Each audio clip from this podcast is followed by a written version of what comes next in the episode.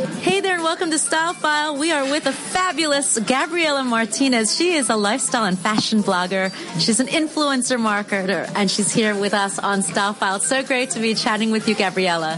Hi, nice to meet you guys here.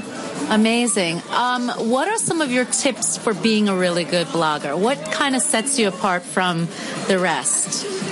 I think that if you want to be a real, like, really good blogger, that first of all, you have to really have a good passion, you know, like passion for everything, passion for blogging. And then you have to, like, you know, you can't do everything so fast, even though you're in this industry, you have to do things fast. But like what I'm saying is the quality is very important because the followers are not idiots. You know, they know what is the good, like content or good stuff.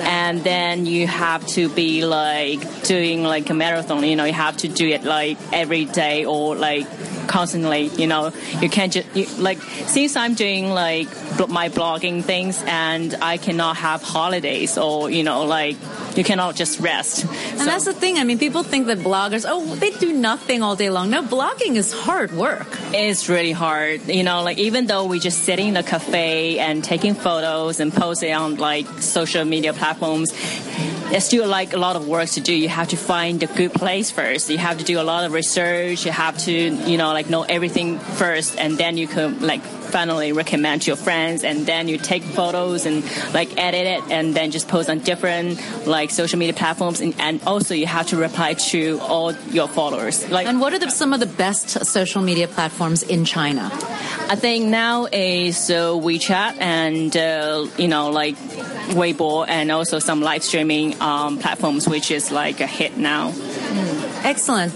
I want to ask you about the Chinese social platforms because you are a KOL, and that is uh, a key opinion leader. Is that what they call it? Tell, tell me more about being a KOL and, and how Chinese marketers really need these KOLs. Um, because now, you know, like people really don't buy things just because they saw like in hot like sales or advertisements. You know, like um, 78% of the people they actually they, like they will buy things because some people say it's good or you know like they read about some editorial content say it's good.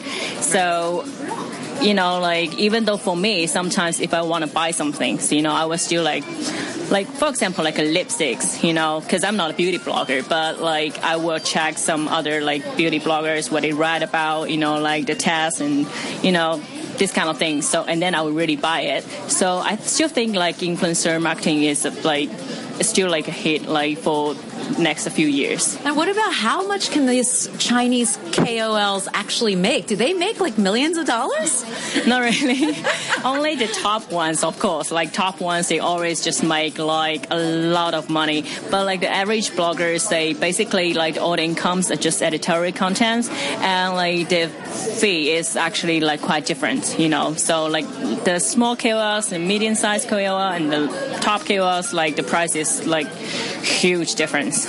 Wow, very interesting. I mean, it is a very different space than the Facebook, Twitter, Instagram kind of space. Yeah, it is totally different. Awesome. Thank you so much, Gabriela Martinez, Thank for sharing us all about being a lifestyle and fashion blogger right here on Style File. This is Jen Su reporting for you guys this week. I hope you have a great weekend, and I'll catch you back next week on Teen Time.